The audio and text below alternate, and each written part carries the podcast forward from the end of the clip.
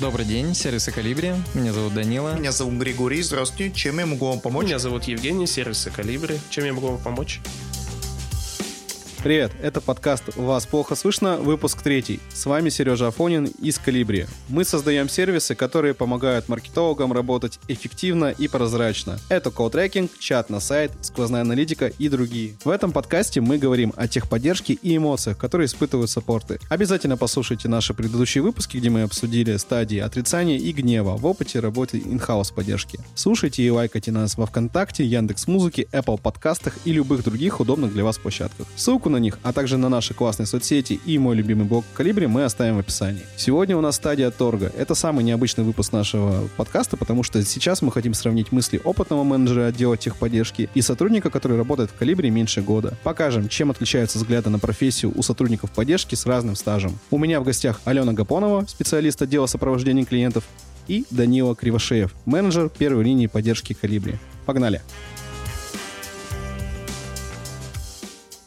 Так, ребят, здорово. Давайте притворимся так, что мы не сидим в одном кабинете половину дня и не сидим здесь уже полчаса. Давайте вот вы представитесь, чтобы люди, которые слушают, они сразу отразили ваши голоса, имена и явки, пароли. Всем привет, меня зовут Данила. Я специалист первой линии поддержки. Всем привет, меня зовут Алена, я работаю в техподдержке, я занимаюсь работой второй линии, это работа с тикетами. У нас, получается, этот выпуск, он такое столкновение, smackdown между более опытным сотрудником и сотрудником, который менее опытный. Как я хорош. Поэтому мы сразу начнем с вопросов, которые будут показывать ваш взгляд на ситуацию с высоты вашего опыта. Вот, давайте начнем с того, может ли вообще как-то клиент измениться и что об этом думает опытный новый сотрудник? Вообще, какое восприятие у восприятие клиента в глазах человека, который работает в поддержке примерно 140 лет, и человека, который работает в поддержке примерно неделю? Так, ну я начну. Я считаю, что клиент, э, ну прежде всего это такой же человек, как и ты сам, поэтому каждому можно найти свой подход. Тут не обязательно, чтобы кто-то менялся, достаточно того, что ты решаешь ситуацию клиента, ты находишь к нему какое-то свое видение, подход. Ну и в общем в этом и главная суть. То есть не в том, что человек как-то меняется. Ну вот как вот у тебя вот сейчас уже происходит восприятие вообще клиентов в целом, в общем смысле? Кто в твоих глазах клиент? Хорошие люди. Больше кейсов, которые я решила, ну, помогает как бы с большими проблемами справляться легче. Каждый клиент сейчас это просто еще один простой кейс. Вы все кейсы. Да, вы все кейсы. Ты, Данила, что думаешь? Ну, в целом, как-то кардинально поменяться, я думаю, клиент не может. То есть он может стать более лояльным, более понимающим. Понятное дело, каждому клиенту нужно найти свой подход, свой ключик подобрать к кейсу, так сказать. То есть паттерн поведения останется тот же самый. То есть манера речи или подача информации какой-то, или разъяснение, что там какая-то у него проблема. То есть первое время он может быть разочарован, потому что эта проблема не решается за одну секунду. То есть все равно нужно какое-то разбирательство, минимальное время ответа. Но в целом, если клиент с нами уже давно работает, то он, в принципе, понимает, как работает наша поддержка, в принципе, наши сервисы. Все проблемы решаемы, просто каждому нужен свой подход свое время. Я вот слышу, что у многих клиентов есть общая одна черта. Уже несколько ребят в процессе разговора нам рассказывали, что у клиентов есть такой прикол какой-то. Это про тебя, у тебя, Алена, в том числе. Да, есть история такая. Клиент очень был доволен работой с нами, техподдержкой, и решил, что обязательно должен привести нам коньяк. Поздравить нас с тем, что мы классная техподдержка, классная компания. И вот мы до сих пор ждем. Уже переехали в новый офис. Коньяк еще не приехал. Просто поймите, сколько сотрудников техподдержки поддержки осталось без коньяка. Я уже эту историю в 37 раз слышу от разных людей, то, что всем пообещали коньяк, никому не привезли. Так вот, Якова Свердлова 11А, Екатеринбург. Спросите Алену, спросить Дмитрия, спросите Евгения. Меня тоже можете спросить, я, я отвечу обязательно. Все ваши коробки с коньяком, пожалуйста, привезите уже нам, ну, пожалуйста. Ну, людям работать как-то надо, вот, ну, что нам делать? Мы воду, блин, пьем сейчас, ну, это ужас какой-то. Кстати, клиент занимался доставкой воды. Спасибо.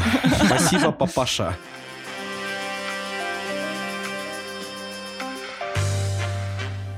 А вот в целом, как происходит ситуация с тем, что, ну, вот это ваше личностное или профессиональное развитие, как вы думаете, что вообще нужно изменить себе, чтобы успешно работать в техподдержке? Ну и в целом, надо ли вообще что-то менять э, в себе, чтобы работать в техподдержке? А я с тебя в этот раз. Кардинально что-то в себе менять не нужно, то есть лучше приобретать какие-то навыки, чем изменить свои старые. То есть, понятное дело, у тебя должна быть какая-то кожа потолще, так сказать, потому что ты работаешь с людьми, ты сервис, то есть ты должен знать очень большой объем информации, то есть бывают разные клиенты, разные люди, все равно сталкиваешься с негативом, нельзя принимать это на свой счет. Этот клиент может на тебя поругаться, но он не должен испортить э, тебе целый день. Есть как и клиенты, которые недовольны, есть наоборот, которые пожелают тебе хорошего дня, скажут большое спасибо за выполненную работу, а вообще нужна тяга к знаниям в этой сфере, потому что пласт очень большой, то есть очень много подводных камней, очень много большой объем информации нужно держать в голове, миксовать это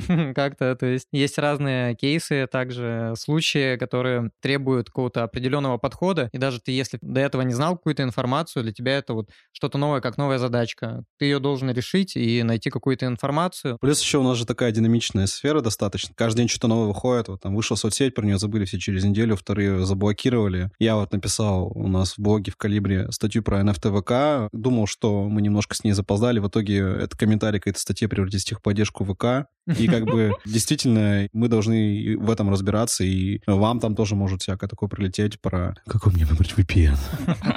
Я не хочу VPN. А ты, ты вообще как бы не шаришь. Вот тоже, тоже такие ситуации. Ну да, бывало, тебе звонят и спрашивают, как работает другой сервис. Э, вот ты говоришь, я не знаю. Ну как вы не знаете? У вас же есть там синхронизация с ним. Типа, почему вы не можете мне подсказать по чужому интерфейсу? Где мой Битрикс? Я не понял. Поставь мне Битрикс. Тебя, Алена, как с этим? Ну, вообще, я считаю, что прежде всего для работы в техподдержке нужно желание помогать людям. То есть без этого снять себе что-то, ну, достаточно сложно. Ну и да, готовность к изучению нового материала. Очень много вещей происходит все очень быстро. Даже в нашей, на примере нашей компании у нас выходит новый интерфейс, и нужно быть готовым к тому, что клиенты будут задавать вопросы, а ты будешь ловить какие-то баги. Ну, со всем этим нужно оперативно разбираться. А вот как много вообще что-то нового изучаете в месяц? Вы там что, книжки, статьи читаете или в целом просто прибегаете там к продукту, там, не знаю, к нам не прибегаете вот обычно вообще? К нам прибегают. К вам прибегают?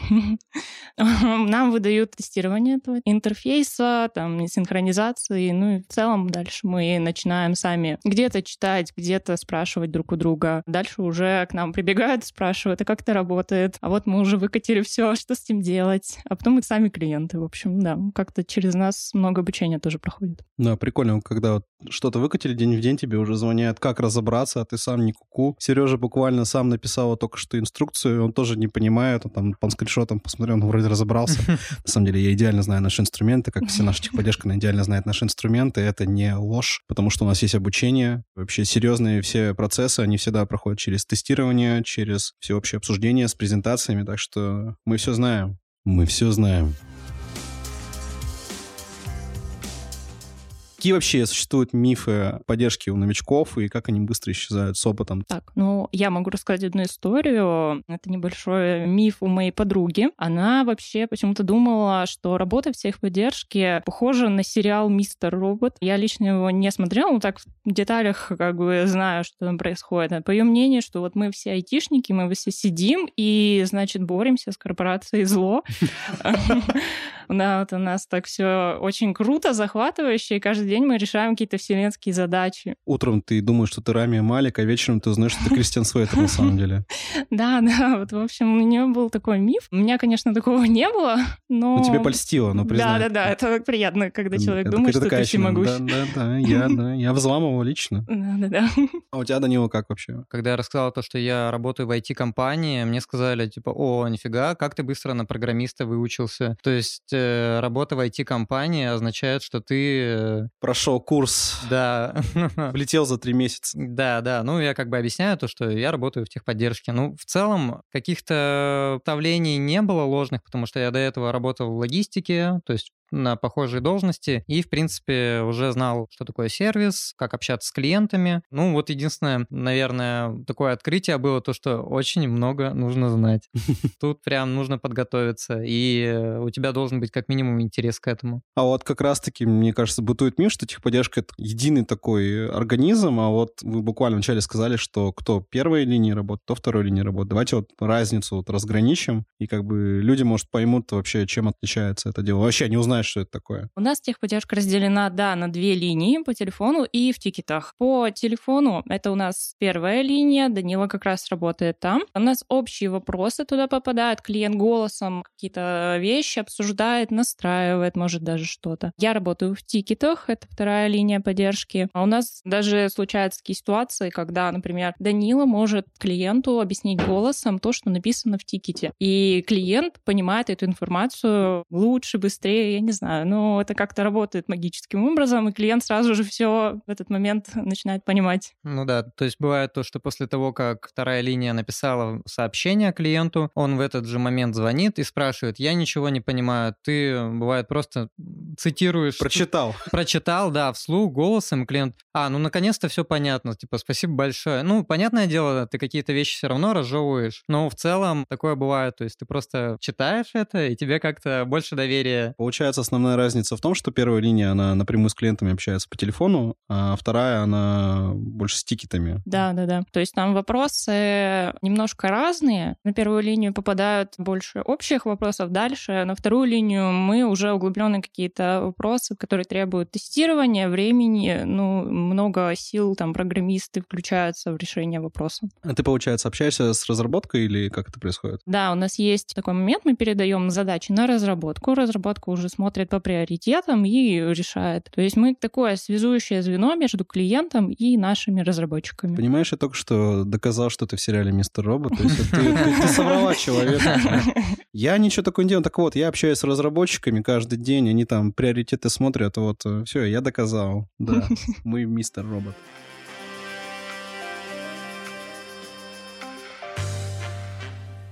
Так, давайте тогда перейдем от вот такой вот вещи. Многим не особо приятно. Ну, мы же все косячим вообще. Некоторые не раз на дню, в том числе я. И вообще, как меняется восприятие ошибки у опытного сотрудника и более опытного сотрудника? Вообще, что делать, если там косячит новичок или косячит э, опытный человек какой-нибудь? Да, бывают косяки, ну, не фатальные, то есть когда неизвестная проблема, где ты не можешь найти информацию в инструкции, или просто из-за того, что ты работаешь там, условно, неделю-вторую максимум, у тебя все равно появляются какие-то неизвестные вопросы, которые раньше ты не встречал. И первое время, возможно, не только у меня было то, что я стеснялся задавать вопросы клиенту наводящие. То есть я полностью выслушивал его проблему, но чтобы разрешить ее, я задавал слишком мало наводящих вопросов, которые помогут как мне разобраться, так, если это более сложный технический вопрос, разобраться в второй линии. И то есть бывало, приходилось перезванивать по нескольку раз и задавать не то, что одни и те же вопросы, но просто из этой же сферы. Я считаю то, что не надо стесняться. Чем больше ты вытянешь из клиента, тем быстрее ты ему поможешь. То есть, наверное, ошибка новичков, ну, или лично моя, я задавал мало вопросов просто и это усложняло жизнь второй линии поддержки. А почему ты стеснялся? Это как бы такой страх э, как-то поставить под сомнение свою экспертность или что? Возможно, да. То есть ты боишься не ответить на вопрос клиента. Бывало такое то, что вопрос не особо сложный, а у тебя просто какая-то информация вылетела из головы. Такое тоже бывает. Тебе приходится ставить на паузу разговор, там, чтобы освежить память или под подсмотреть где-то. Также это очень помогает брать паузы в разговорах, то есть э, тоже не стесняться этого, чтобы не, не дать клиенту недостоверную информацию. Лучше чуть-чуть подождать, ты подготовишь корректный ответ и предоставишь информацию в том объеме. Многие клиенты спокойно к этому относятся, потому что бывают вопросы, которые ты можешь сразу ответить, потому что он встречается каждый день условно, а есть, которые нужно, ну, на подумать, так сказать. Вопрос со звездочкой. У тебя, Алена, там что? Могу сказать за новеньких, э, которые приходят. Вот э, каждый новенький, он приносит э, какой-то свой новый вопрос по той теме, которую ты уже много лет изучаешь. Каждый раз новый человек со своим новым вопросом ставит тебя просто в тупик. И несмотря на то, сколько лет ты работаешь в поддержке, тебе все время приходится чему-то учиться, поэтому это такой момент интересный. Это получается такой стимул к развитию постоянному, Да, в том числе. То да. есть э, приходит тебе новый человек, ты такой, а я возьму паузу, и Да-да-да. убегаешь. Удиви меня. А ты говорила, что ты тикеты еще как-то читаешь, которые новички переписывают. Да, это, кстати, тоже такой лайфхак, когда приходит новый человек, у него своего видения проблемы. Я беру наработки новичков, то есть они могут описать очень красиво или понятно для клиентов. Я могу взять, то есть работая даже несколько лет там, в техподдержке, я могу пользоваться тем, что новенькие со свежим взглядом приносят эти идеи. Прикольно. А как ты все-таки сейчас уже воспринимаешь вот э, какие-то свои ошибки? Есть вот разница между тем, когда ты только начинал работать и вот сейчас? Сейчас ошибка это уже так. Ладно, погнали, и идешь исправлять. А раньше ошибка казалась такой фатальной, что ты там переживаешь, весь день ходишь так, что же, что же делать, там, не знаю, старший сотрудник с, тобой разбирается над этим вопросом. Ну, это больше легкости приносит а, с тем, что можешь совсем справиться. В общем-то, как-то так. А насколько стрёмно вообще в самом начале своего пути подойти к старшему сотруднику за вопросом? Бывает, да, бывает стрёмно. А Ты думаешь, что ну как, ты с такими знаниями здесь до сих пор? А потом уже понимаешь, любой вопрос, он правильный, он, ну, стоит того, чтобы его озвучить. Я в целом согласен. Ну, первое время, да, конечно, хотелось все сразу самому выучить, то есть показать, какой ты крутой, и все впитываешь как губка. Ну, все равно не страшно подойти э, к специалисту постарше, то есть большим опытом, задать какой-то, может быть, для него, ну, обычный банальный вопрос, но для тебя ты получишь какую-то информацию от него, то да, в целом лучше обратиться за советом к старшему. А вот тут такая еще штука. Я слышал, что ну, у нас не всегда было деление на линии, и это вот э, разительно меняло вообще темп работы. Можете как-то что-то про это дело рассказать? А, да, у меня есть история. Это довольно стрессовый день был. Но раньше я отвечала на звонки и иногда оставалась ну, там, на телефоне совсем одна. Был такой день, когда звонил один разъяренный клиент. Он, в принципе, просто был эмоционален, но разговаривая со мной, мне уже было стрессово, ну, на его таких э, вибрациях. После того, как он заканчивал разговор, мог перезвонить через пять минут, а отвечала ему все равно снова я. И так по кругу.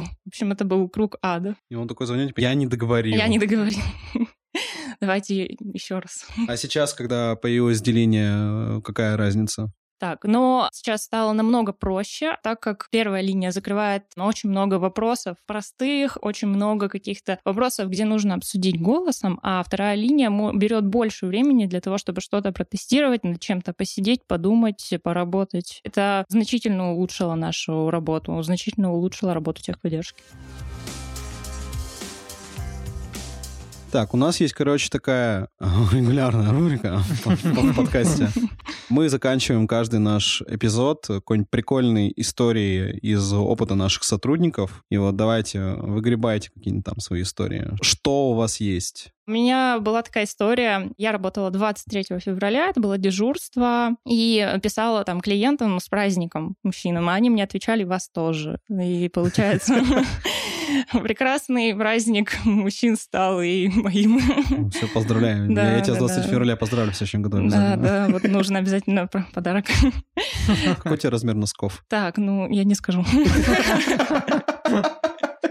А, ну, и еще была одна история. Мы проводили презентацию. Презентация была между клиентом нашим, и с нашей стороны это был представитель отдела продаж, ну и я как э, представитель отдела техподдержки. Прекрасно шла презентация. Мы очень хорошо презентовали сам продукт, технические какие-то моменты обсудили. А в конце главный маркетолог э, компании клиента, он задает вопрос. А вы с Урала, да? Ну что, как бы, ну да, у нас удивление. Он говорит, у вас просто такой приятный говор. Вот так мы выяснили, что, оказывается, у нас есть говор. Это вот легенда про вот этот уральский говор. Я слышал несколько э, вообще трактовок, что такое уральский говор. Например, то, что мы букву О нормального говорим. То есть я говорю не, не знаю, не, слово говор. Молоко. Молоко, да, молоко. А у москвичей там «А, молоко. Малоко. О, Молоко. Офигеть. Я даже слышал, что есть книжка какая-то с терминами и уральским говором. Скорее всего, надо ее почитать, чтобы просто узнать вообще, что это такое. Как мы говор. говорим. Да, как мы говорим. То есть я живу здесь всю свою жизнь, а я не знаю, как я разговариваю. Это еще люди замечают. И в том числе московские мои друзья, они тоже мне говорили, что вот у тебя такой говор. Я нормально разговариваю В вообще. целом, мне кажется, наоборот, э, московский говор. Ну, не то чтобы это говор, просто на прошлой работе у нас были коллеги из Москвы, и там было какое-то обсуждение, и на мой вопрос мне сказали, ты это на серьезном вайбе сейчас говоришь? И Йоу, кринж. да, немного испанский стыд ис- испытал. Легкий деп. Да. Господи, какой ужас. А ну и что ты, ты на каком ты вайбе был? Ну, на серьезном, конечно.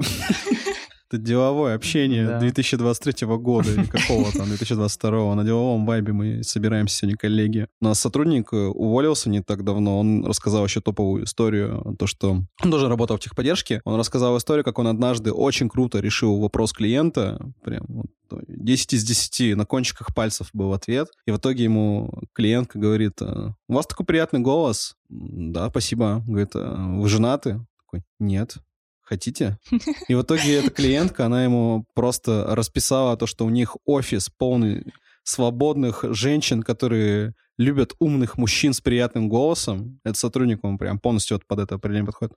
Очень умный мужик с приятным голосом. Ему предлагали неиронично, типа, вот у нас есть Литка, у нас есть там Катька. Вот, они вот, мо- можно, вот можно с ними познакомиться. Приезжайте к нам в офис, в другой город, кстати, еще. И он такой, ну, спасибо. Спасибо, конечно, но... Записывай адрес. Да, да, да, я это уже Блаблакар уже заказывал. Это такой прикол вообще. У тебя, у Данилка, есть история. Ну, была история такая с клиентом, то есть это уже было ближе к вечеру. Позвонил клиент э, с каким-то стандартным вопросом, то есть мы быстро его разобрали, и я слышу то, что, в принципе, клиент таким уставшим голосом разговаривает. В итоге такой, ладно, Данила, вы такой хороший сотрудник, не буду вас утруждать, давайте я потом позвоню и буду уже мучить другого. Мы как-то сменили тему, и, слушайте, Данила, вы такой хороший сотрудник, надеюсь, начальство это оценит. Я говорю, о, спасибо, спасибо. Ну, мне в моменте показалось то, что это сарказм какой-то, но... Либо то, что он коньяк, который нам в офис не привезли, все-таки он нашел свое пристанище. Да, да. Ну, в целом э, у нас пошла такая приятная беседа. Что-то он меня похвалил, мне стало очень приятно. Потом спросил, ой, а у вас, может, какие-то мероприятия проводятся? Я говорю, да, вот на сайте у нас есть календарь маркетолога, можете посмотреть, там много всего интересного проводится. «М, понятно. А вы переехали, да, в другой офис? Я говорю, ну да, вот переехали по такому-то адресу. «М, а вы, наверное, в настолке еще играете? Ну, да, играем. А почему меня не зовете? Я говорю, ну давайте, если с партнерами будем собираться, мы обязательно вам э, позвоним, позовем. Ну, в общем, такая приятная беседа была, то есть э, на хорошем вайбе, на приятном. И очень отлегло мне. То есть э, всегда, когда вы с клиентом заканчиваете на хорошей ноте, всегда приятно и ему, и, и тебе. Вот поэтому, если вам помогли, просто всегда благодарите сотрудника, потому что он только что решил вашу проблему. Они точно так же устают, точно так же вот там сидят вечером, уже не могут, хотят спать и все на свете. И буквально пару добрых слов, оно может вообще кардинально изменить и диалог, и в целом даже и вечер и ваш, и этого человека. Поэтому, ну скажи уже спасибо. Позвони маме. Ну, я думаю, это все. Мы очень классно поговорили. На такой можно доброй ноте, в принципе, закругляться. Это был подкаст «Вас плохо слышно». Это наш третий выпуск. Подписывайтесь на нас э, в соцсетях, подписывайтесь на всех площадках, где вам удобно слушать, ставьте лайки, читайте блог Калибри. Ну и до следующего раза. Ребят, спасибо, что уделили время. Было очень классно поговорить. Всё, спасибо тебе. Пока. Пока. Пока.